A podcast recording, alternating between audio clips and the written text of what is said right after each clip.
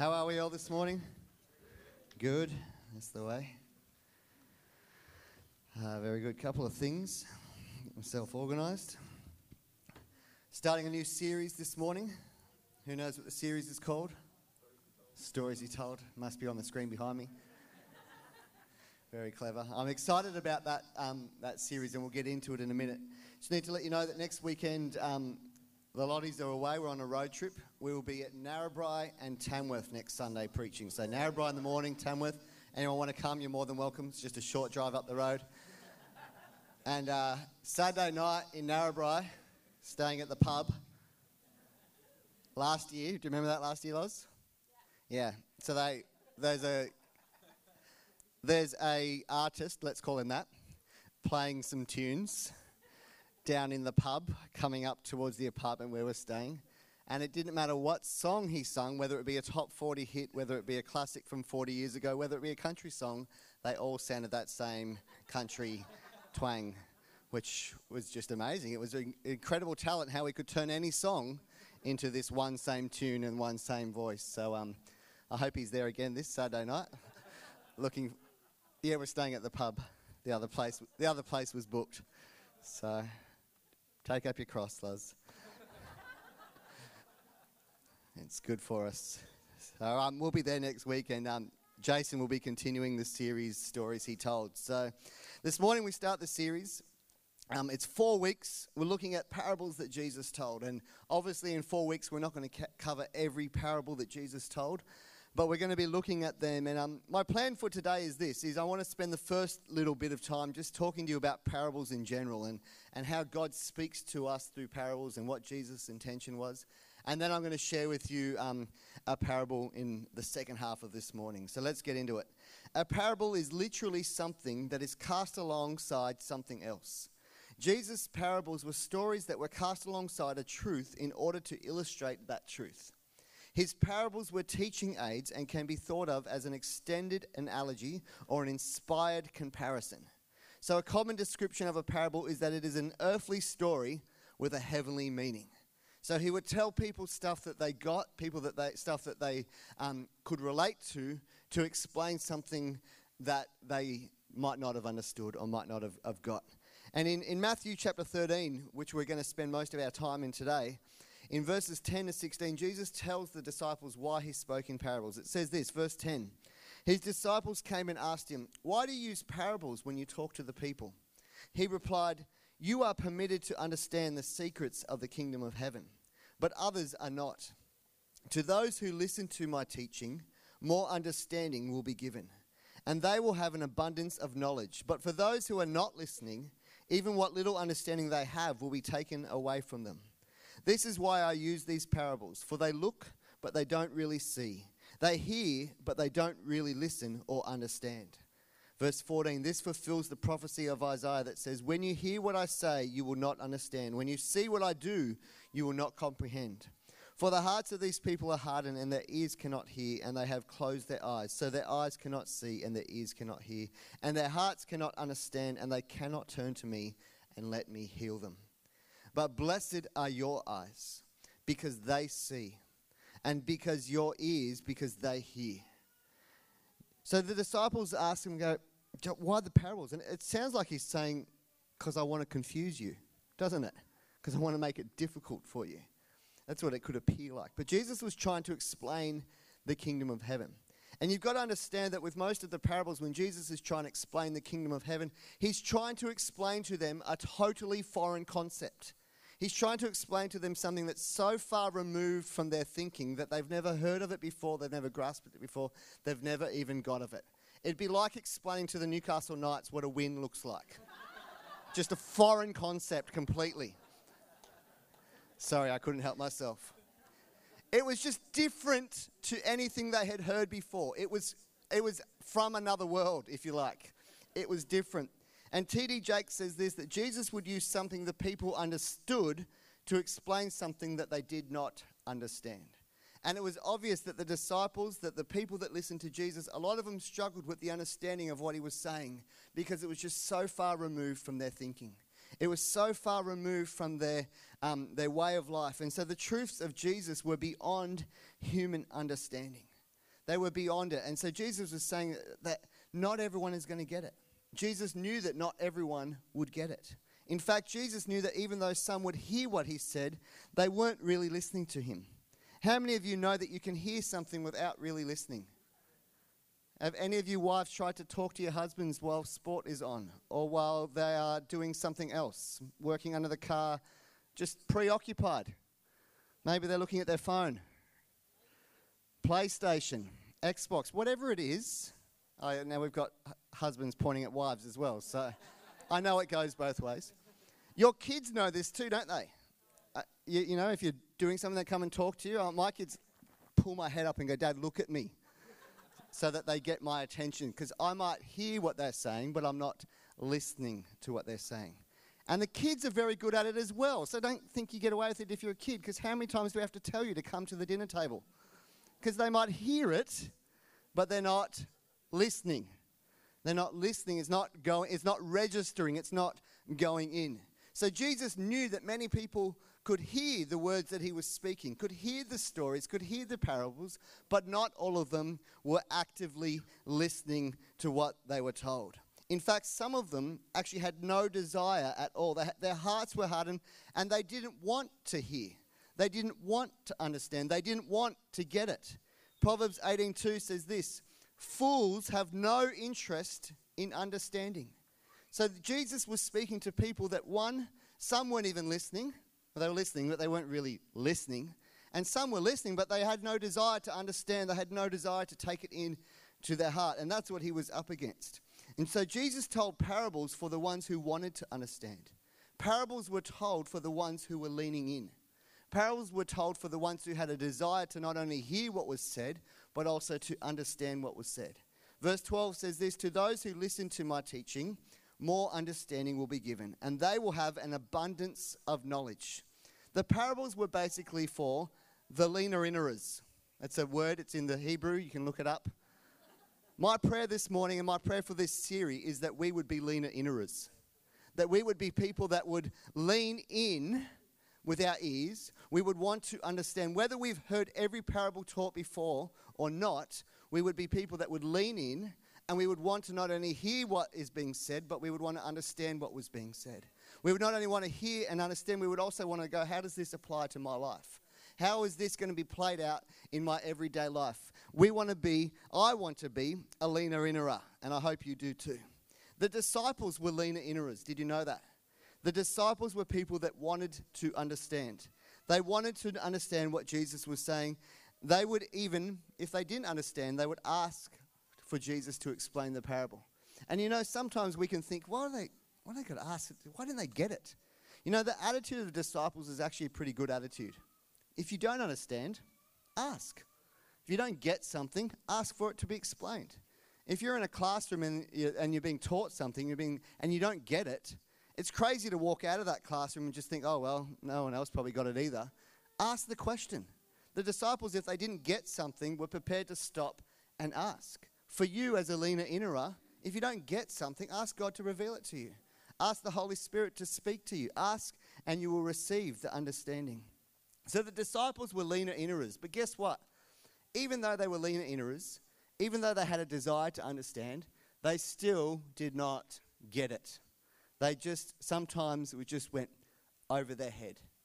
They couldn't understand. They still struggled. And I was thinking about that this week and go, why would they, why would they struggle so much? Think about it. They spent a lot of time with Jesus. They heard every one of his messages. They got up close time with him, but yet they still sometimes fully didn't get it. And I reckon, I think I know why. I want to turn to Luke 24. It's a little account where Jesus um, is speaking with his disciples after he has um, resur- resurrected from the dead. He's rose from the dead.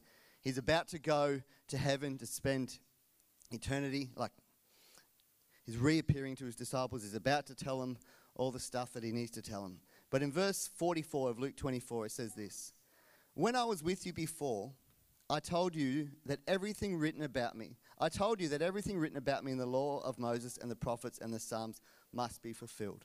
Listen to verse 45.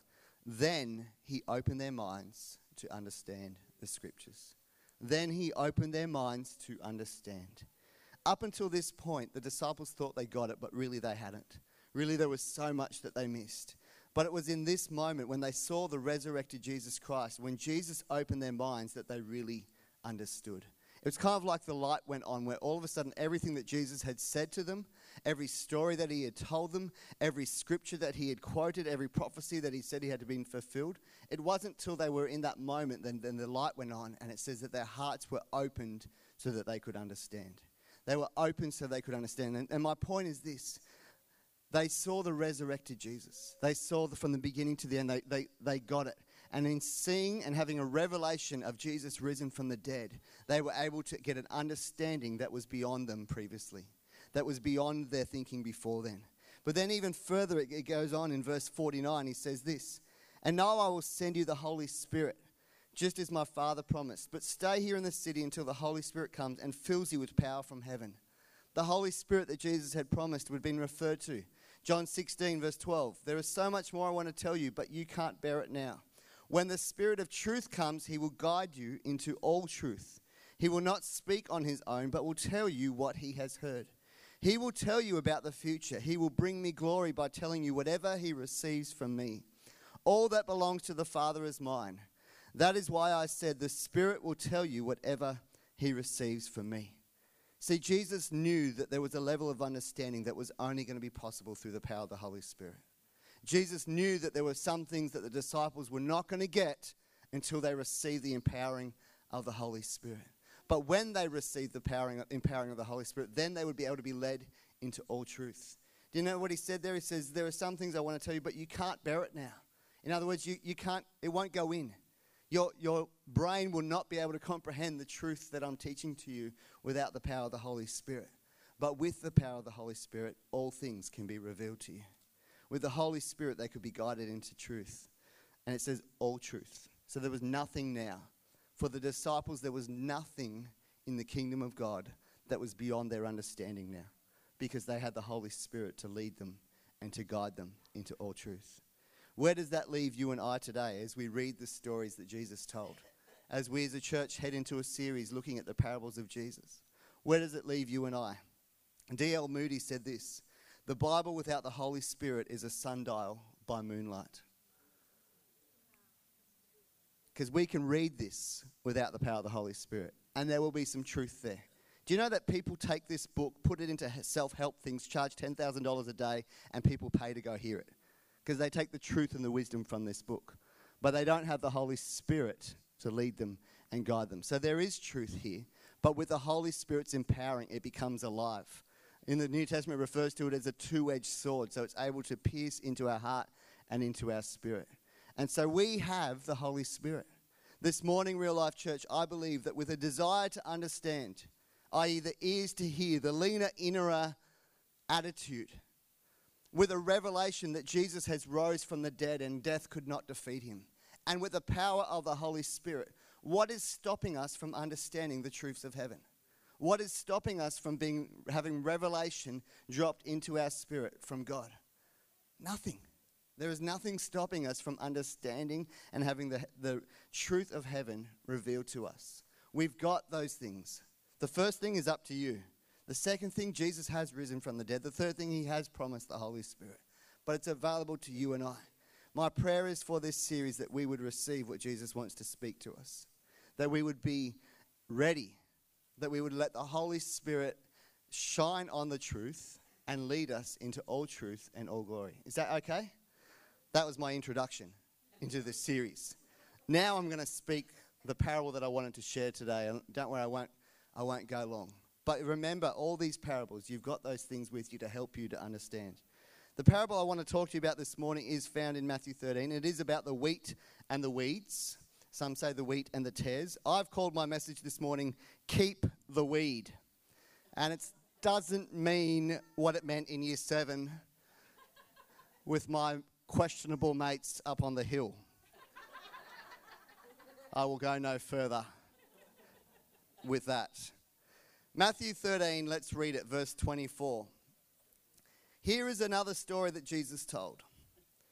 The kingdom of heaven is like a farmer who planted good seed in his field. But that night, as the workers slept, his enemy came and planted weeds among the wheat, then slipped away. When the crop began to grow and produce grain, the weeds also grew. The farmer's workers went to him and said, Sir, the field where you planted that good seed is full of weeds. Where did they come from? An enemy has done this, the farmer exclaimed. Should we pull out the weeds? They asked. No, he replied. You'll uproot the wheat if you do. Let both grow together until the harvest. Then I will tell the harvesters to sort out the weeds, tie them into bundles, and burn them, and put the wheat into the barn. So that's the story he told. He then goes on to tell two other stories. And then, as was the pattern, the disciples came to him and said, Hey, please explain. We don't understand the first one. Can you break it down for us and tell us what it means? Because we didn't get it again.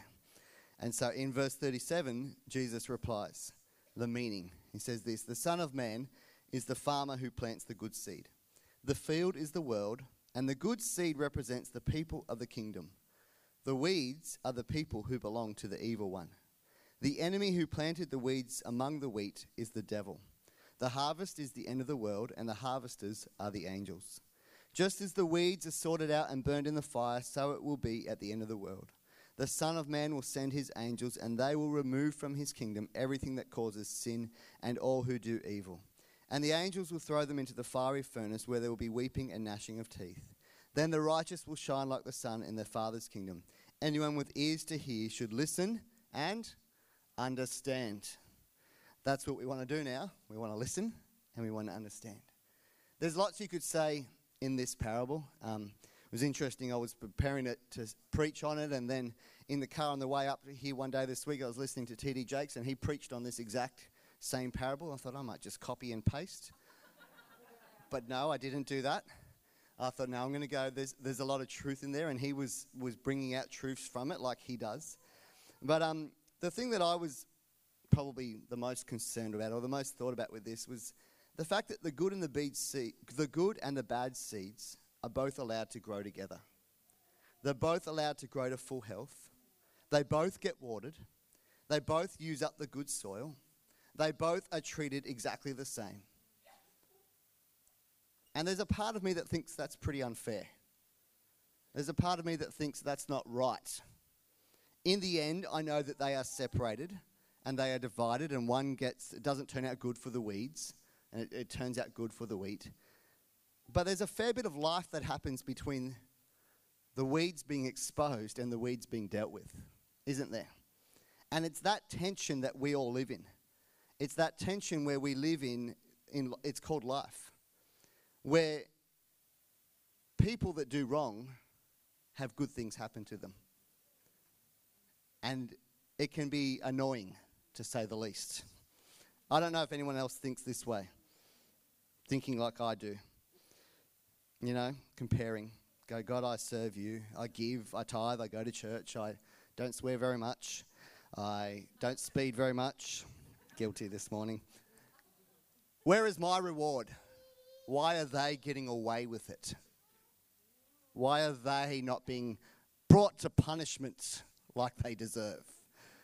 You know, the reality is we all have weeds in our life. Just look around you this morning and see if. No, don't, don't, don't do that. Maybe just ask the question Am I the weed? No, don't say that either.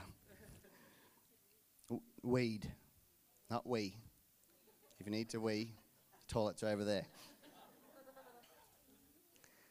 The thing is this that the weeds and the wheat are treated exactly the same.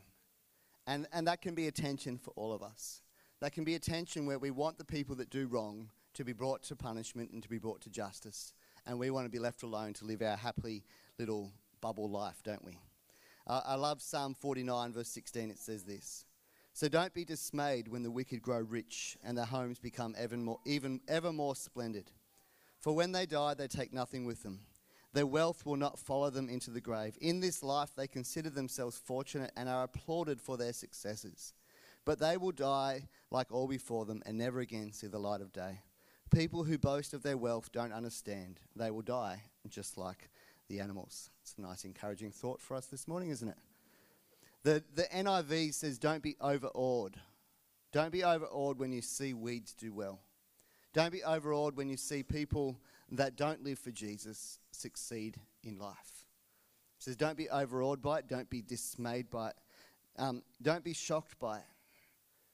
It's a part of life. It's a part of life that the, the sun shines on the good and the bad. The rain falls on the good and the evil. And it's a part of life. It's, it's for us to learn how to live in that tension. It's for us to learn how to live in that place where we see people do well when we think, hey, they probably don't deserve it. It is a little bit um, of a self righteous point of view to think that they don't deserve it and you do. Because the reality is, if we got what we deserved, we won't go there. When this story tells of the wheats and the weeds, have you ever wondered, and, and this is really my question this morning, I want to look at why does God allow the weeds and the wheat to grow together? Why does He allow them to grow together in such close proximity? Think about it that you can't pull out one without pulling out the other. They are close, they are really close. My first point this morning is this this is one of the reasons why I think God lets it happen. One is it makes us stronger, it makes the wheat stronger. Do you know that problems, obstacles, difficult people are actually good for you? Did you know that? Uh, not very many amens this morning with that one. Because if everything is easy, if everything is spoon fed to you, it does not help you grow, does it? With your children, there's a stage where you do everything for them. But then hopefully they grow up and they can start to do some things for themselves. And even though at the beginning it might be difficult, it's actually helping them grow and helping them become stronger. Resistance helps you grow, resistance helps you mature, resistance helps you to be who God has called you to be. James 1, verse 2 says this Dear brothers and sisters, when troubles of any kind come your way, consider it an opportunity for great joy. Have a party, invite people over, celebrate the fact that you're just having a real bad day. For you know that when your faith is tested, your endurance has a chance to grow. So let it grow. For when your endurance is fully developed, you will be perfect and complete, needing nothing. You know that sometimes in life, the, the people that um, annoy us the most, the people that rub us up the wrong way the worst, are actually the ones that help us grow the most, are actually the ones that help us mature the most. Um, let me. This is to quote God from Evan Almighty, so it's not biblically correct. okay? And you're all going to listen to this in a Morgan Freeman voice now that I've put that into your head. But there's some truth in this from Evan Almighty.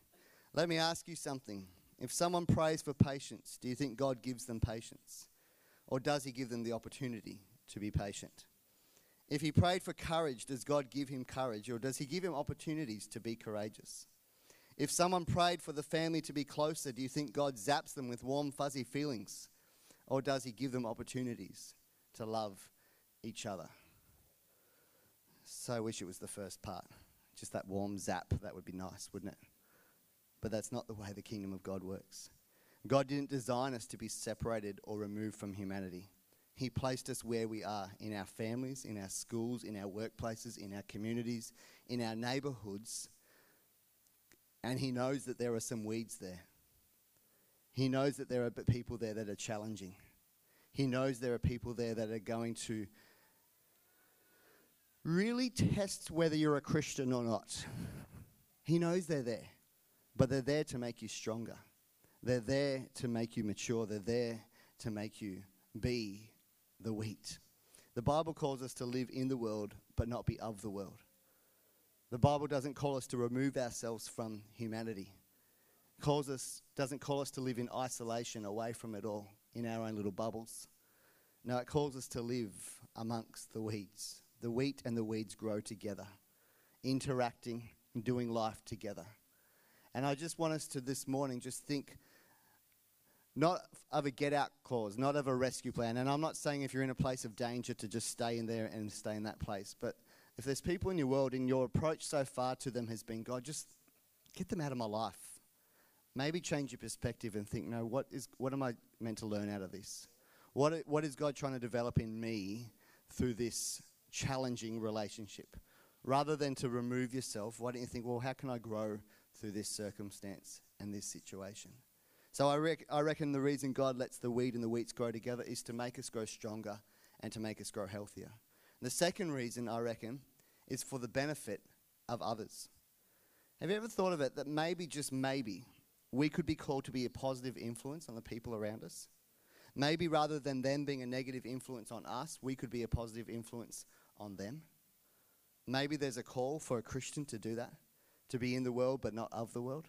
You know, I think about my um, soccer team that I play for on a Friday night, and um, most of them are just church is the last thing on their radar. They're just far from God. They they swear a lot. They look at things on their phone before the game. They talk about girls in a terrible way. They're just they're weeds. And I could go in that, and I've got to be careful when I go into that situation that I don't let their influence rub off on me. But I go into that situation thinking, God, how can I be a positive influence to these guys? And uh, this year, we got knocked out in the semi final. So we went and watched the grand final to heckle the team that beat us the week before. Because that's the kind of team we are. When I'm sitting on the hill and I'm looking down and we're watching the grand final, the teams that made it, then we didn't. And watching it, and halfway through it, and one of the guys, probably the one who I would consider the, the furthest away from God, and he starts to talk to me with the influence of a few beverages just to help him loosen up a little bit. But he starts to talk to me of his life and tells me that his dad was a minister and he grew up in the Baptist church and he spent first 15 years of his life of his church and how he was really good at soccer and the church didn't smile upon him playing soccer on Sunday and it sort of just became a wedge for him. Then his dad um, had a, a moral fall and lost his ministry and is away from God. The marriage broke up. Just his story started to come out. And I just remember going, well, I was actually considering not playing for them next year because I thought I'd go play over 35s now that I'm a little bit older. But I just felt this little prompt to go, no, stay. You know I mean? I haven't had an opportunity to preach to them. I haven't had an opportunity to invite them to church. But maybe, just maybe, I'm there to be an influence and a help on them. Maybe I'm there just to be that little bit of light in their dark world. Maybe I'm there to let them see what it is. And I'm not perfect by any means, but just to be a positive influence on them rather than them be a negative influence on me. Do you know in the next few verses in Matthew 13, Jesus told two more stories. He said this in verse 31. He said, The kingdom of heaven is like a mustard seed planted in a field. It is the smallest of all seeds, but it becomes the largest of garden plants. It grows into a tree, and birds come and make nests in its branches. Verse 33, he used this illustration The kingdom of heaven is like the yeast of a woman used in making bread. Even though she put only a little yeast in three measures of flour, it permeated every part of the dough. The story of the mustard seed and the story of the yeast and the flour, they tell me that small things can make a big difference. They tell me that one, wheat, one wheat growing in a field of weeds can make a difference. Do you know that for a dark room to become light, it only needs a little speck of light, and the room is no longer dark anymore because lightness is there? And you and I are like that. You and I are maybe just in the places we are in, the schools we're in, the families we're in, the neighborhoods we're in, to be that little bit of difference, to be that light in a dark place, to be an example of what it is to be a follower of Jesus Christ. And the, the thing you need to know is that God will never put you in a position that is beyond you. He'll never put you in a position that you can't handle where the, the, wheat, where the weed takes over. 1 Corinthians 10 13 in the message. No test or temptation or weed, I put that in, that comes your way is beyond the course of what others have told. You didn't know that? You thought it was part of it? You thought it was Eugene Peterson, but it was Lottie. There you go. Beyond the course of what others have had to face. All you need to remember, all you need to remember, church, that when you're in a dark place is that God will never let you down.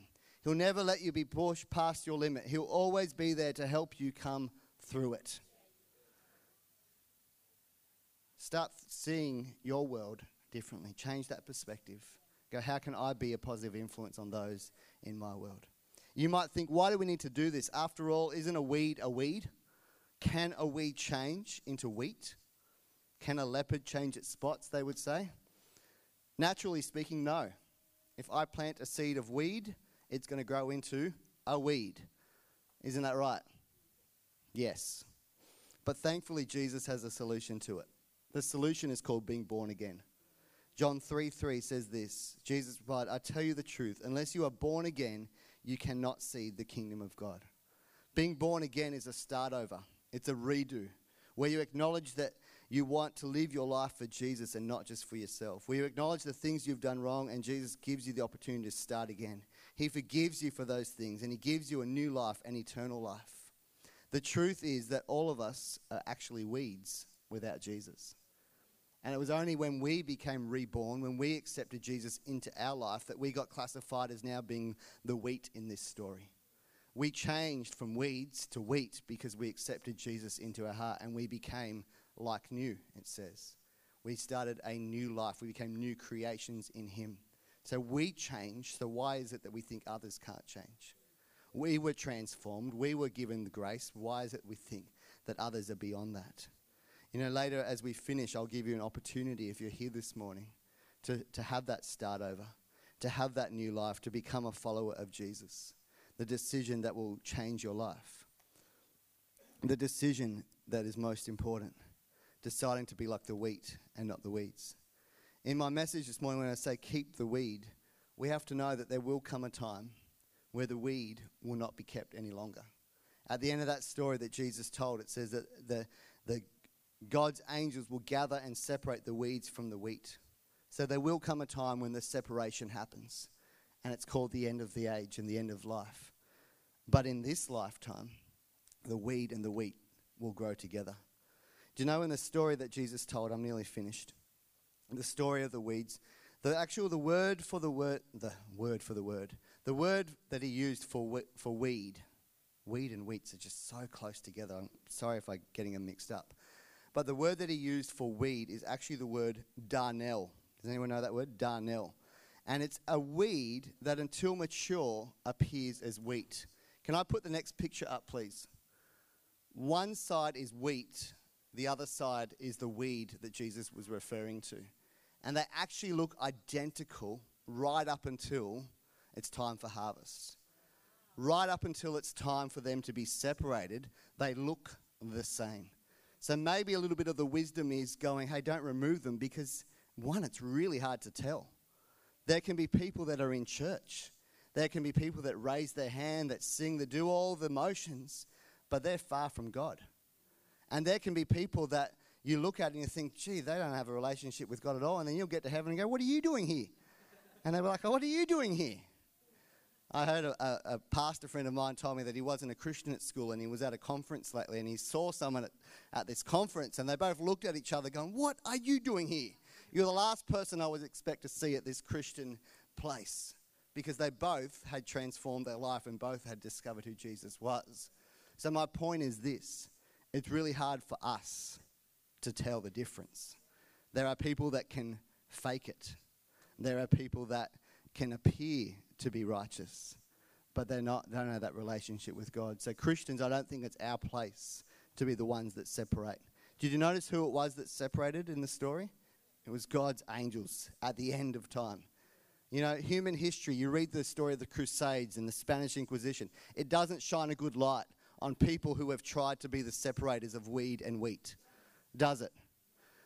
But God is all knowing and it's Him who we will stand before in heaven one day and give an account for our lives. Keep running, mate. Keep going. You can do it. It's Him. The weed and the wheat appear the same. God knows the true state of our heart. Only God knows. Only God sees every heart that repents. Only God knows the ones that have turned to Him. You know, people can turn to Jesus in their last breath. We don't know what they've done. Only God knows that heart. At the end of this life, it's God we'll give an account to. It's God who we will be answerable to. That's why, as Christians, I think we just need to change our perspective on the weeds. Stop being the one who wants to separate, stop being the one who wants to judge, and just go, you know what? I don't know the true state, only God does. I know this. I can grow out of this experience, and I can be a positive influence to those around me out of this experience. They're things that we can control are they not? Can I have the music team come?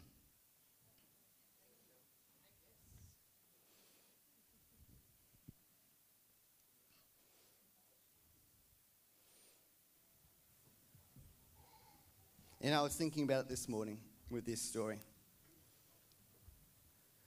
We could pray, we could do a response that God would change our circumstances.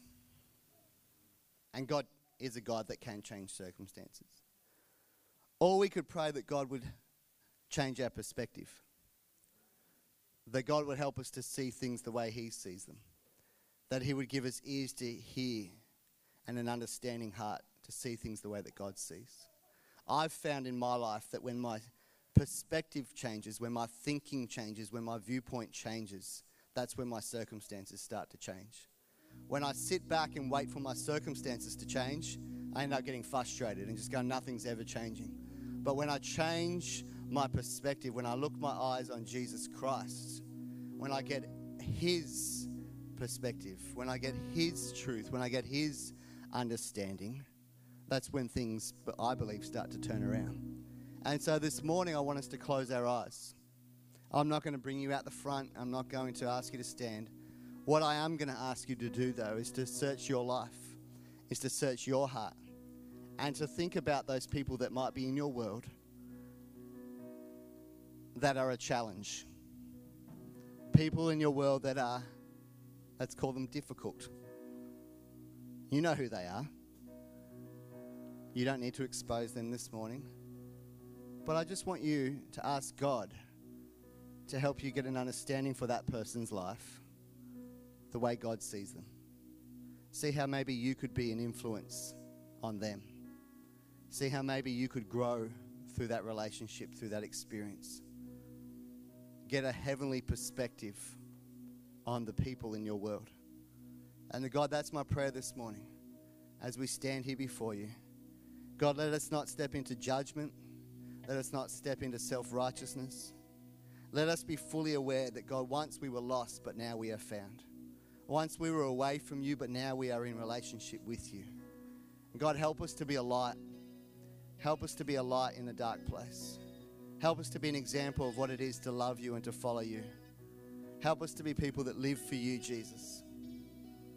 Help us to be people that stand out in the world that we live. Not blend in, but stand out because we have you with us. You leading us, you guiding us. Thank you, Jesus. God, I pray that this morning you would help us to change our perspective. Not so much change our circumstances, but change us, God. Do a work in us. Help us to see the way you see and understand the way you understand. And God, I just pray in this moment if there's anyone here that doesn't know you, if there's anyone here, Jesus, who does not know who you are, and the life that you can give and the difference you can make. God, I just pray that today would be a day that they accept you. Today would be a day where they discover the relationship with you that sets them free. And just as we're in this place, I just ask you to close your eyes. And if that's you today, you'd like to become a follower of Jesus Christ, you'd invite to invite Jesus into your heart, into your life. Accept the truth that he came to give. You know, it says in this story that at the end of our life, He is the one that we will give an account to for our life. So maybe in this moment, you want to make a decision to follow Him, to live for Him, to have that redo, that start over, that being born again that I talked about. Maybe you've once made a decision to follow Him, but you know right now you're not following God, you're not in relationship with Him. Then maybe in this place, in this space, you want to recommit your life to God and just say, Yeah, that's me. If that's you this morning, I just want you to raise your hand so I can see it. Just raise it up high. Say, Yeah, I want to know who Jesus is. I want to live for him. I want to follow him. Thank you. I can see your hand. That's awesome. Is there anyone else that wants to raise their hand this morning and declare that they need Jesus? Declare that they want to change from death to life. They want to change from being lost to being found in him. Then raise your hand high. Our team just want to come and have a chat with you after the service, pray with you, help you encourage you in your decision this morning. It's never too late to come home to Him. God, I thank you for that person that raised their hand this morning. Pray that as they are, come back into relationship with you or to begin a relationship with you, they would know your truth, they would know your love, they would know your acceptance, God. That you would walk with them and lead them and guide them. In Jesus' name. In Jesus' name. Amen. Amen. I pray that this week you'll see the weed just a little bit differently. Have a great week, church. Thanks, Josh.